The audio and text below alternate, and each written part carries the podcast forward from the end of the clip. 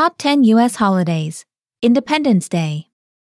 The 4th of July, also known as Independence Day in the United States, is typically celebrated by fireworks displays all over the country. Some of the most watched fireworks displays include those at the National Mall and at Mount Rushmore. Many towns and locales have their own fireworks displays on the evening of the 4th, and Americans typically have backyard barbecues and celebrations in honor of their country's independence. Americans also enjoy setting off fireworks themselves, although this is banned or restricted in many parts of the country.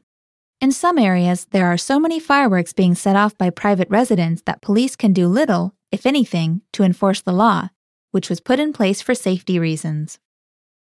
Independence Day dates back to 1776, which was the day the Continental Congress approved the Declaration of Independence for the United States. However, it wasn't until 1781 when the state started to pick it up as a state holiday. Massachusetts was the first state to do so.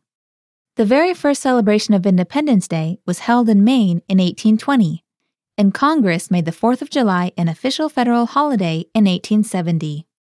However, federal employees did not receive pay for the day off until 1838.